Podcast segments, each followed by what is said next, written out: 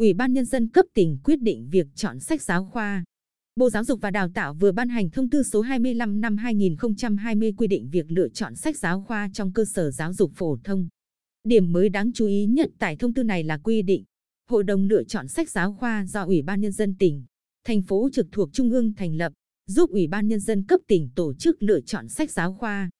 Theo quy định hiện hành tại thông tư 1 năm 2020 thì Hội đồng lựa chọn sách giáo khoa do người đứng đầu cơ sở giáo dục phổ thông thành lập.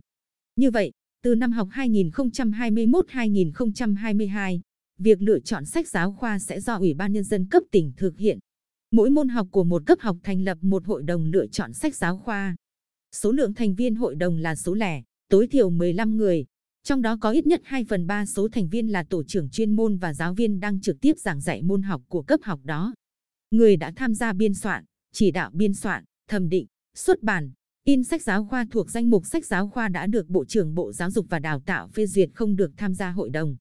Sách giáo khoa được lựa chọn phải đạt hơn 1 phần 2 số phiếu đồng ý lựa chọn. Ủy ban Nhân dân cấp tỉnh đăng tải trên các phương tiện thông tin đại chúng danh mục sách giáo khoa được phê duyệt để sử dụng trong cơ sở giáo dục phổ thông. Chỉ đạo Sở Giáo dục và Đào tạo thông báo danh mục sách giáo khoa được phê duyệt đến các cơ sở giáo dục phổ thông chậm nhất 5 tháng trước thời điểm bắt đầu năm học mới.